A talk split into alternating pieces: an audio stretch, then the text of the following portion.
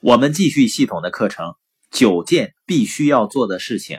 我们看第七件事情：不要追求事事公平。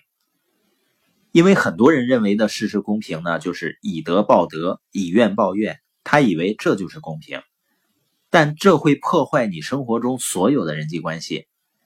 人们认为的追求事事公平，就是说你对我好，我就对你好；你对我不好呢？我也对你不好，不要这样。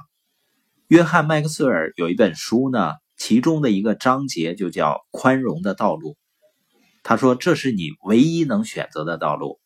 如果人们问我，我的人生应该选择哪一条路呢？答案很简单，选择宽容的道路。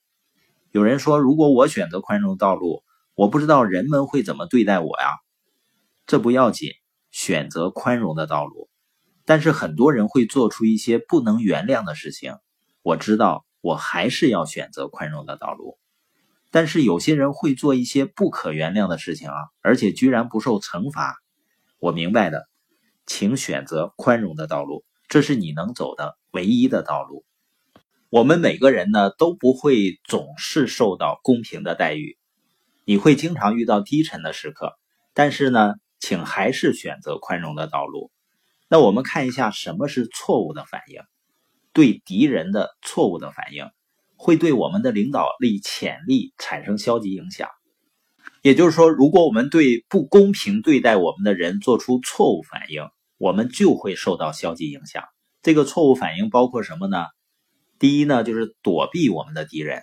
如果我们躲避敌人，会怎么样呢？我们会失去动势啊。与创造一些积极的事情相比。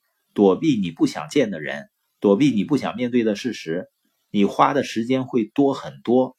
如果你遇到了你不喜欢的事情，你越是不断想着这种事情，你就越丧失积极的能量和积极的想法。第二呢，阻挡我们的敌人。如果我们尝试阻挡我们敌人，会怎么样呢？会让我们迷失专注，这会妨碍你做应该做的事情。第三种错误反应就是伤害我们的敌人。那这样做的结果是什么呢？我们失去了诚信。有一个漫画故事，阿姆斯呢总是喜欢大力的拍打安迪的胸部，安迪很讨厌阿姆斯这么做。有一天，他对另一个好朋友说：“阿姆斯总是拍我的胸膛，我要修理修理他。”他打开大衣，在胸前绑了六支炸药。